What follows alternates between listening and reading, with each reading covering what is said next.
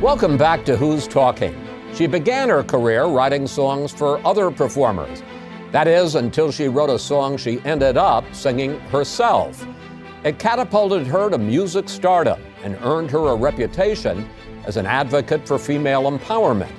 And at age 28, she's just getting started. I worked a lot on this question, Alex. Hey, So- Shania, don't do that. Are you always like this? Are you saying parents are wrong? yes. Will you come back? Yes. Okay. of course I will.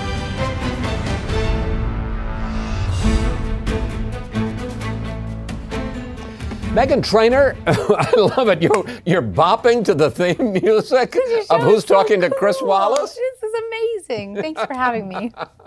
Well, I have to say, I was really excited. And you, you're like a little teacup of sunshine, aren't you? Thank you so much. I did have my coffee. All Yes. right. You just released a new album called Taking It Back. Yes. And you have said that it is like a Title 2.0, title being the title of your first big hit album several years ago. When you say Title 2.0, what does that mean? It has similar sound to that first album, like doo-wop and um, my self-loving anthems. Obviously, always have those on my albums.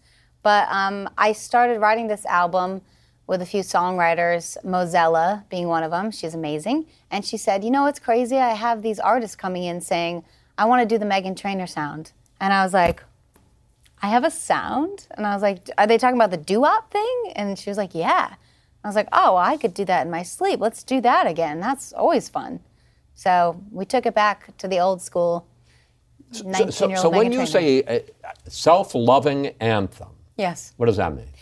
Oh, um, when I wrote all about that bass and songs like that, like Me Too, I, it it was more like songs that I wish were on the radio. You know, songs that I've never heard on the radio. Um, and when I saw what it did to fans, when I met them in meet and greets, or, or I met their parents, and they would say, "This song changed my kid's life. Like they were too depressed to get up and go to school, and now they love themselves and they're happy."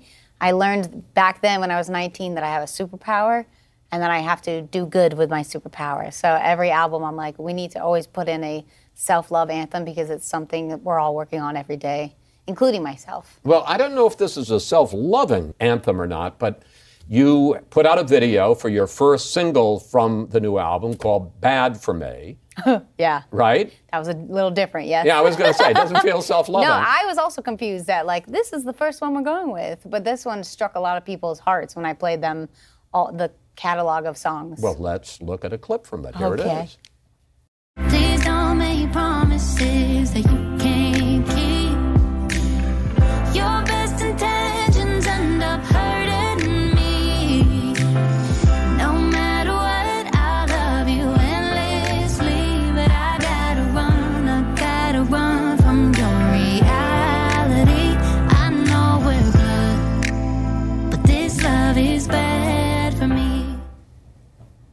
I love Ta-da. watching you watch it, watch, watch it yourself. I. I know we're blood, but this love is bad for me. yes, This is about a toxic relationship in your family, yes. in real life. Yes, in real life. Um, yeah, I didn't know it would be a single. I didn't know I'd be singing it on television shows, you know? So I thought it would be a nice album song. Um, and it was based off of a, a true story that happened to me that day. And I got with my therapist and I wrote a letter to that person and I sent it to him. And I didn't get a response and I was sad. So um, for the next songwriting session the next day, I met two strangers who are now my good friends, Rabel and Stint. And I told them, like, this is what happened to me, and here's a chorus I wrote. And I sang it to them, and they were like, so many people can relate to this. This will be great. And we just noticed when we would play five songs to a group of people, they would all cry when we played this one. And so we're like, let's go with this first. And then for the second single, we'll do a big, But but here's a question I got, Meghan. okay.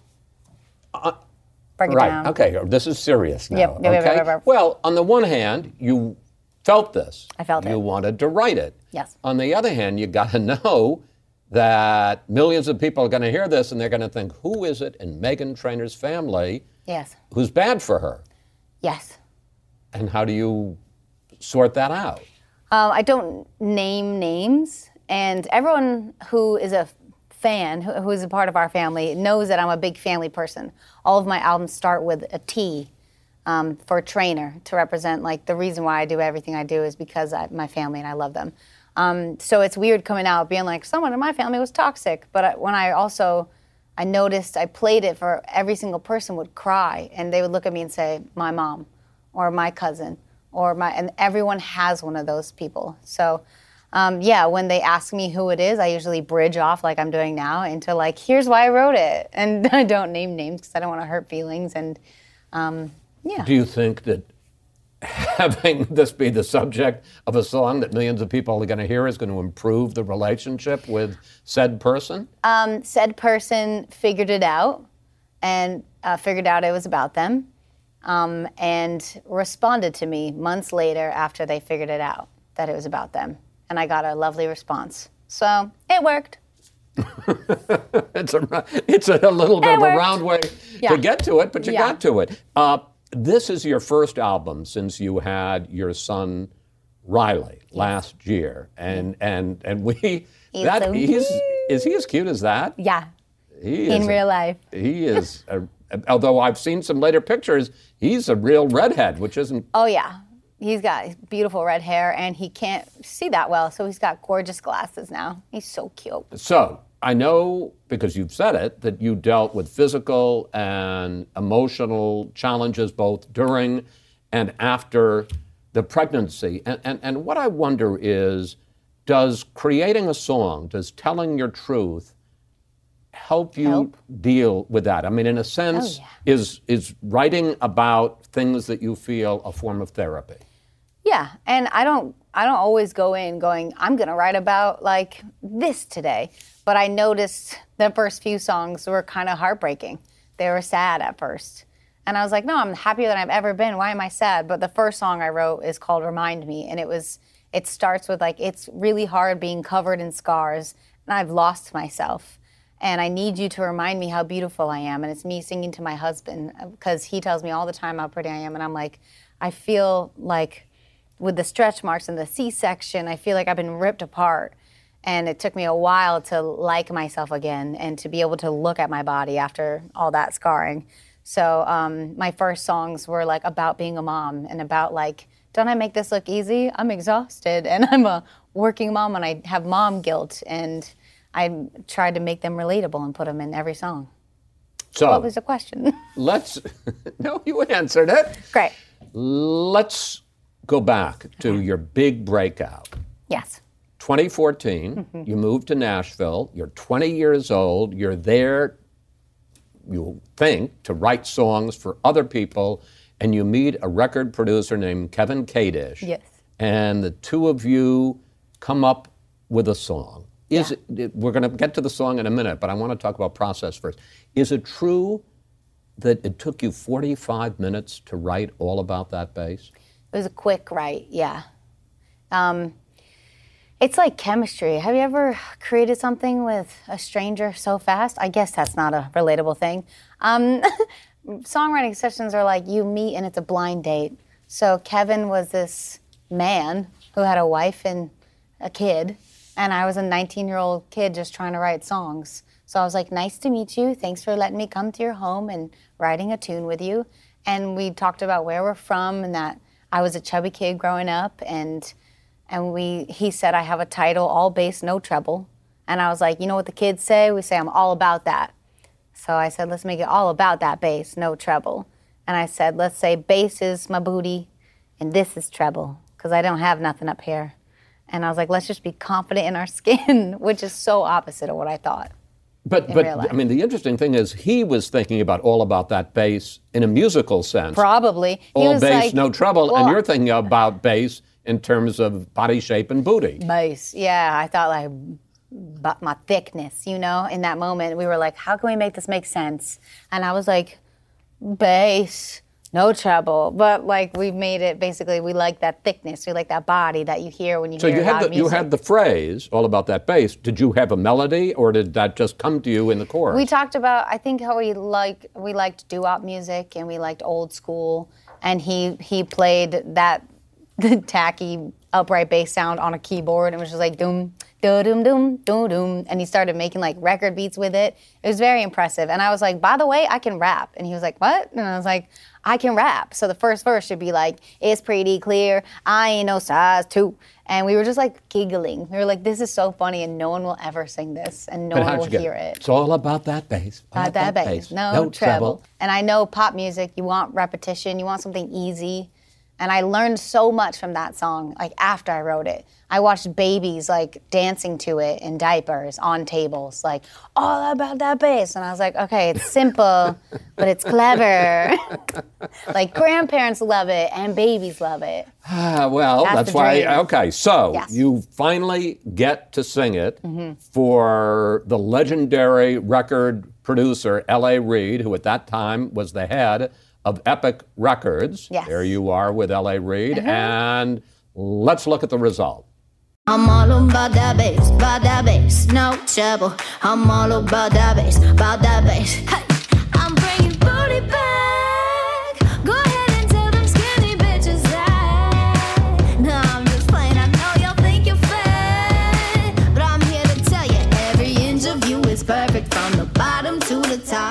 Eight weeks at number one. It sells 11 million copies, and you win the Grammy for Best New Artist. Meghan, how? Isn't how Crazy? how suddenly and totally did that change your life? oh my god everything was it was like watching the greatest movie ever and i was right there on the screen You were the star. but i was also in the front row watching like could you imagine every we're still my family and i because i kept them with me the whole ride my brothers are still like what are we doing here like it's st- everything's a pinch me moment still i think having my family around keeps me like that and it's it's great because nothing gets boring and nothing gets we never get jaded we're just like Does Can you it, believe it? All right, let me ask a couple of specific questions. Was it at any point overwhelming? For sure. Yeah. Uh, the schedule got crazy. I was a girl that slept in every day and started my songwriting work at noon, you know? And now it was like get up at 3 a.m., sing on the Today Show, run to this place and do interviews all day, talk, talk, talk, talk, talk. And my voice couldn't keep up. My mental health couldn't keep up.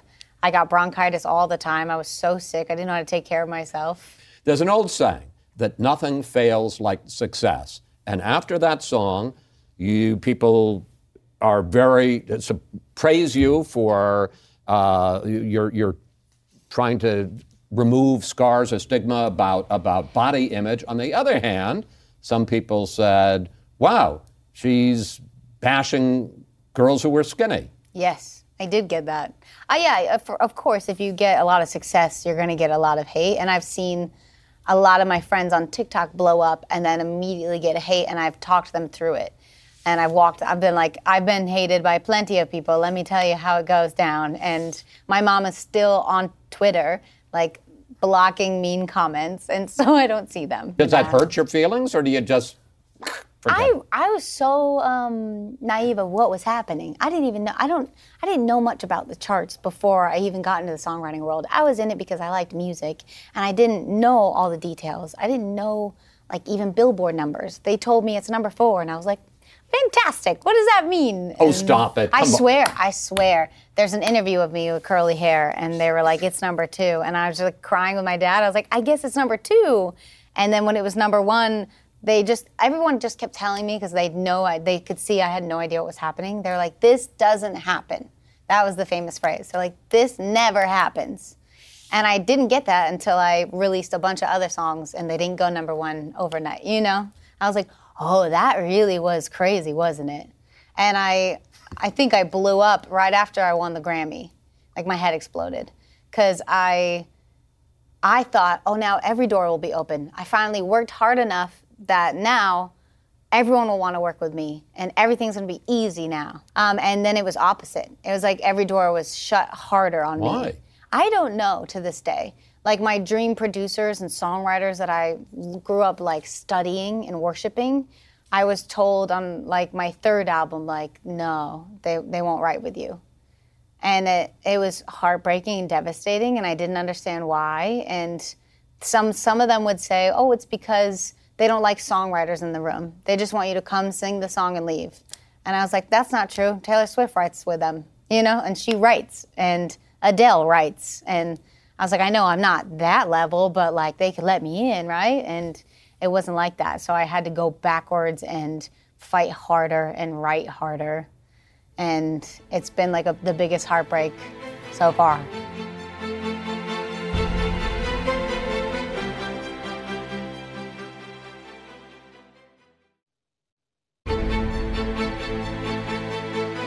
I'm curious about your process because I read somewhere that you said melody always comes first and lyrics come second. And mm. I, I saw an interview with Paul McCartney recently, one of your songwriting colleagues, and he said he'll start with a chord and then he'll just start noodling around with the chord to see where that goes. How, can you do you can you sort of define what your process is, or how you come up with a song? Because the melodies are great. Thank you. Um, yeah, I always said I was a melody queen. I would start with melodies because that was like the catchiest thing in my brain. Um, and I noticed in songwriting sessions, I was the one bringing in the melodies. And like especially this album, I I'm a mom. I've been through way more, and I I went in like I want to talk about bad for me, like that this love is so toxic, and how I need to take a step for myself away. And I think it could help people. So. Um, for this album, I would sit at my piano a lot before the songwriting session. I would do homework and I would have an idea. And luckily, it worked every single time. But I was like, I'll do a chorus, and then I'll let the songwriters come in, and we'll craft it So, together. so I mean, like, give me an example. Give me, a. is it a musical phrase that you have in your head, or give me an example of? okay, so made you look. I was in the shower, and I was like, I need my self-love confidence song, but I want it to feel like, uh, dum dum doo doo dum dum like that world, and I'll literally be dancing in the shower, and I was like. I could have my Gucci on, Gucci on. I could have my Louis Vuitton. And I was like, I wanted to dance like that, but what word would sound good with that? And is a fancy brand. And I was like, Louis Vuitton. And so I. That's so great. And I was like, but even I don't need all that stuff to be gorgeous. So I was like, even with nothing on it, I made you look. And I knew background girls go, I made you look and scream in your face. And, and it literally is just coming to you like that in the shower? Yeah, yeah, yeah. And Did you I, get a little waterlogged as this is going on? yeah, I was just dancing and uh, it was great. and then I, I remember I was in the gym with my older brother and we were on the treadmill warming up and I sang it to him and I was like, is this trash or is this great? And he was like, that's fire, bro. And then the rest of the day he was like, I could have my Gucci on. And I was like, okay, there's something there. It's catchy. Gucci on Louis Vu- Vuitton. Louis Vuitton. Yes. exactly. So, you're on top of the world with bass and the release of your big album, and then suddenly you have a problem with your vocal cords and you've got Yes. to cancel your tour when you're just really making it mm-hmm. and have surgery. And then a year later, you have another surgery. How serious was your condition? I had a, an exploded polyp. So you could have nodes that are smaller, but a polyp is like, it looks like a boil on your, a big pimple, a big bloody pimple on your vocal cords, we get the idea. You don't need to get right? it. and mine popped. Right. So there's blood, ev- and you know it was gnarly, and I had pain, and they were like, if you do more, you'll lose it forever, and you need to stop everything and do surgery. And the first time that happened, I was on my tour bus.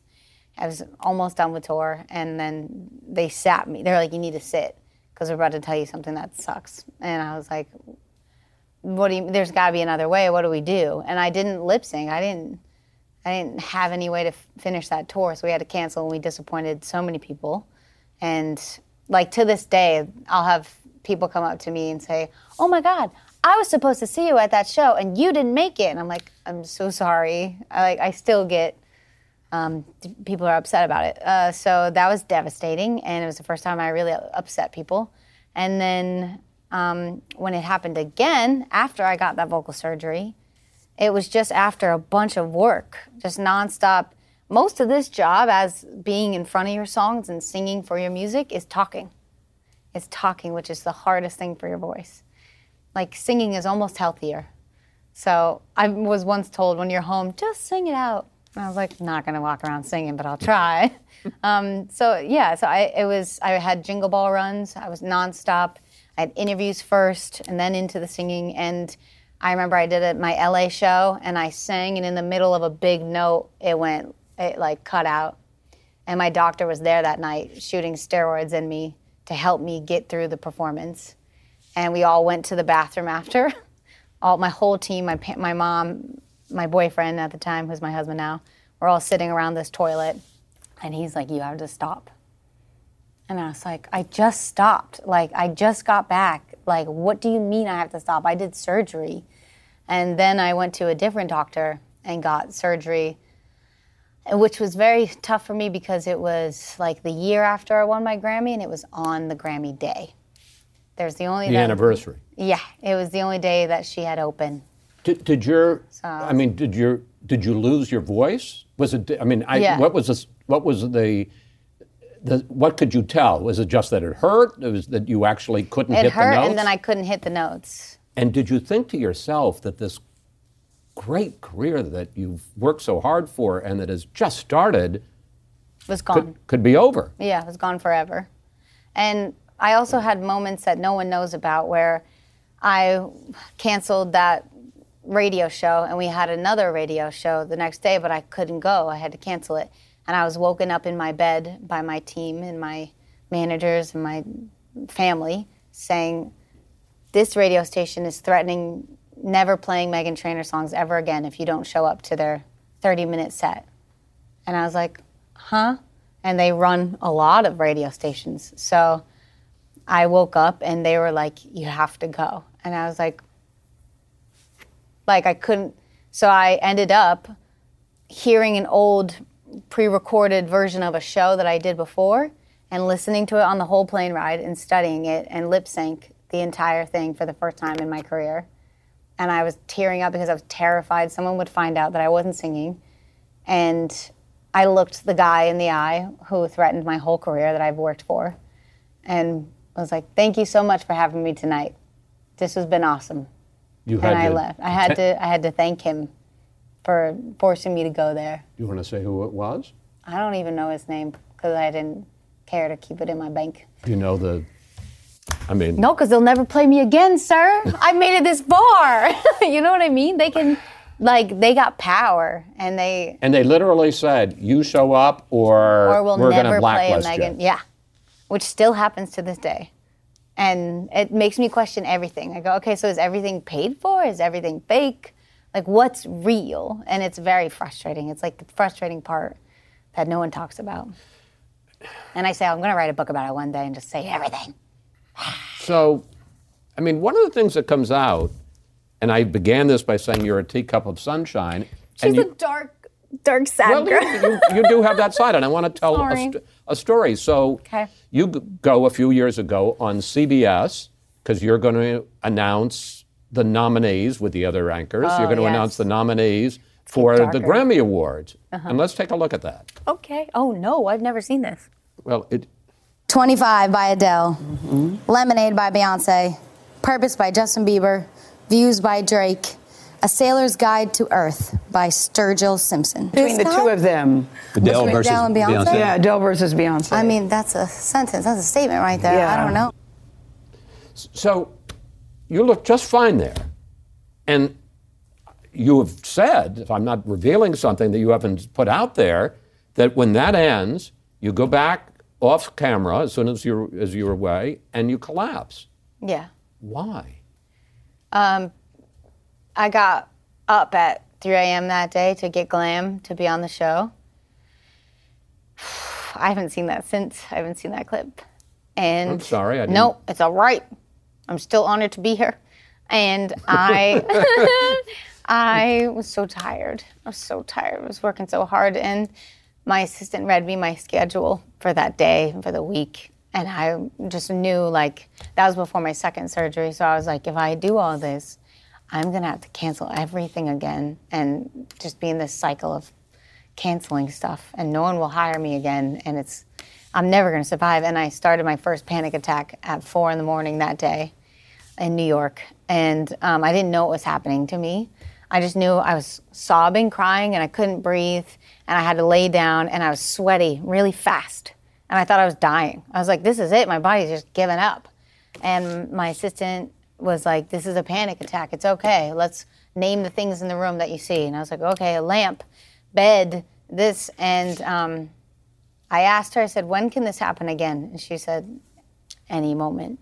And I was like, uh oh. And so that was terrifying to hear. And so when I did that, I knew it was live. And I was like, if I freak out like that again, I'm going to be live on TV freaking out. And um, I kept my cool, but reading the list, I you can I can hear I start. I I remember losing vision. Like I was like trying not to faint. That's what I remember. I was like, just don't pass out on TV right now. Just get through this. And I was supposed to jump into an interview right after. But as soon as they said, like, okay, we're off the air, I sat down and I started crying in front of all those people Gayle King, every camera guy, everyone. And I lost it. And my team circled around me and looked at me and were like, okay, we're done. And I, I was getting an award at Billboard Women in Music that week. I was going to perform. I had like all this amazing stuff happening, and I couldn't do any of it because after that, I went home to a hotel, a hotel room, and I kept running to the bathroom because my body was physically just like playing tricks on me. And I found out months later that this was anxiety, and my chemicals were all messed up. And I was like, no, I must have a, an illness. Like I have a fever clearly, and I'm sweating. And I would go to the emergency room and be like, "Ah, I must have ate something that's closing my throat. Can you just check, you know? And the doctor looked so sad coming in trying to explain what a panic attack is to me. And I was like, that's not it, you know? Like I'm very happy. I have everything I ever wanted, and all is well. but I didn't realize my body was screaming for help. There is one part of this story I love, and that is that at a certain point you were ordered to take vocal rest. And it was just when you were starting to date a fellow, an actor named Daryl Sabar- Sabara. Yeah. And you're worried that your forced silence is going to scare him away. Because that's my charm. That's right. yeah. My talking to him, telling we were finally like. I mean, we were like, "I love you," day six. So I couldn't, I couldn't tell it back to him, and that made me sad. And, And this he is you and your now husband He's cute, and the father of your little boy. and my future babies. Yeah, he's wonderful. He's here today. Hi, Dare. I love you. Yeah. Future baby, or do we have news? Do you want to tell us? I'm pregnant. No, I'm not pregnant. I wish. Dude, how cool would that be? No, I wish. Um, November and December, I'm gonna start for sure. Okay, so Bop, bop, bop. as, as as I heard the story about Yes. that you would the, the four silenced, I thought, do you think we might all get along better with our significant others if we didn't talk to each other? No, we fought more when I was silent because I'd be frustrated because he didn't understand, and I would be signing to him, and I'd be like, like that, and I would use my phone and be like, like read it because I was like, help me, you're not helping me, you know. So that's a trickier game, and don't play that with your wife. So, what is the state of Meghan Trainor today? You are, and your music is so light and bouncy and upbeat. Are you? Yes. Um, so now I feel much better, and I got the help I needed. And I'm a big I'm a big asker for help, and um, talk hearing other people like Carson Daly talk about his panic attacks was an amazing way for me to explain to my mom, who doesn't know what a panic attack is, like here's how I'm feeling, and that clicked for her. So I try to talk about it as much as I can, even though it makes me uncomfortable and it's it brings up terrible memories. To just in case someone out there is like, "Mom, that's what I'm talking about, and this is how I feel," and know that if you're at that place, you should probably ask for help, and someone can help you. I was at a place where I was like, "There is no cure for this. There is no help," and there was. It just took a month to get there. A month. Of asking, I did acupuncture, I did different types a of month is a really short time. Good for you. Oh, thank you so much. I was like, I know it took forever. I have no patience. Give me your hand, dear. I, you are wonderful. You think so? I absolutely do. And I just hope that I would love it if you truly, fully, completely believed it yourself. The only one who doesn't think that is you occasionally. I know. Are you my dad? I, I've got I've got six kids of my own. I'm happy to be be a part-time dad.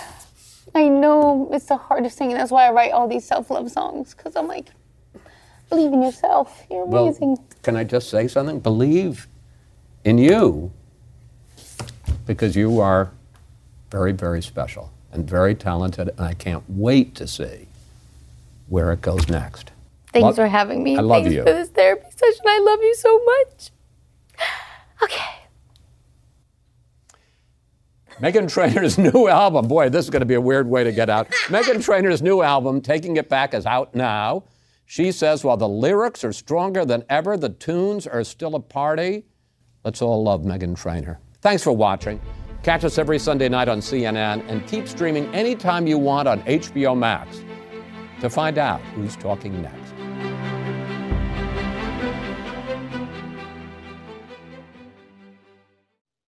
When you work, you work next level. And when you play, you play next level. And when it's time to sleep, Sleep Number smart beds are designed to embrace your uniqueness, providing you with high-quality sleep every night. Sleep next level. JD Power ranks Sleep Number number 1 in customer satisfaction with mattresses purchased in-store. And now, the Queen Sleep Number C4 smart bed is only $1,599. Save $300 for a limited time, only at Sleep Number stores or sleepnumber.com. Prices higher in Alaska and Hawaii.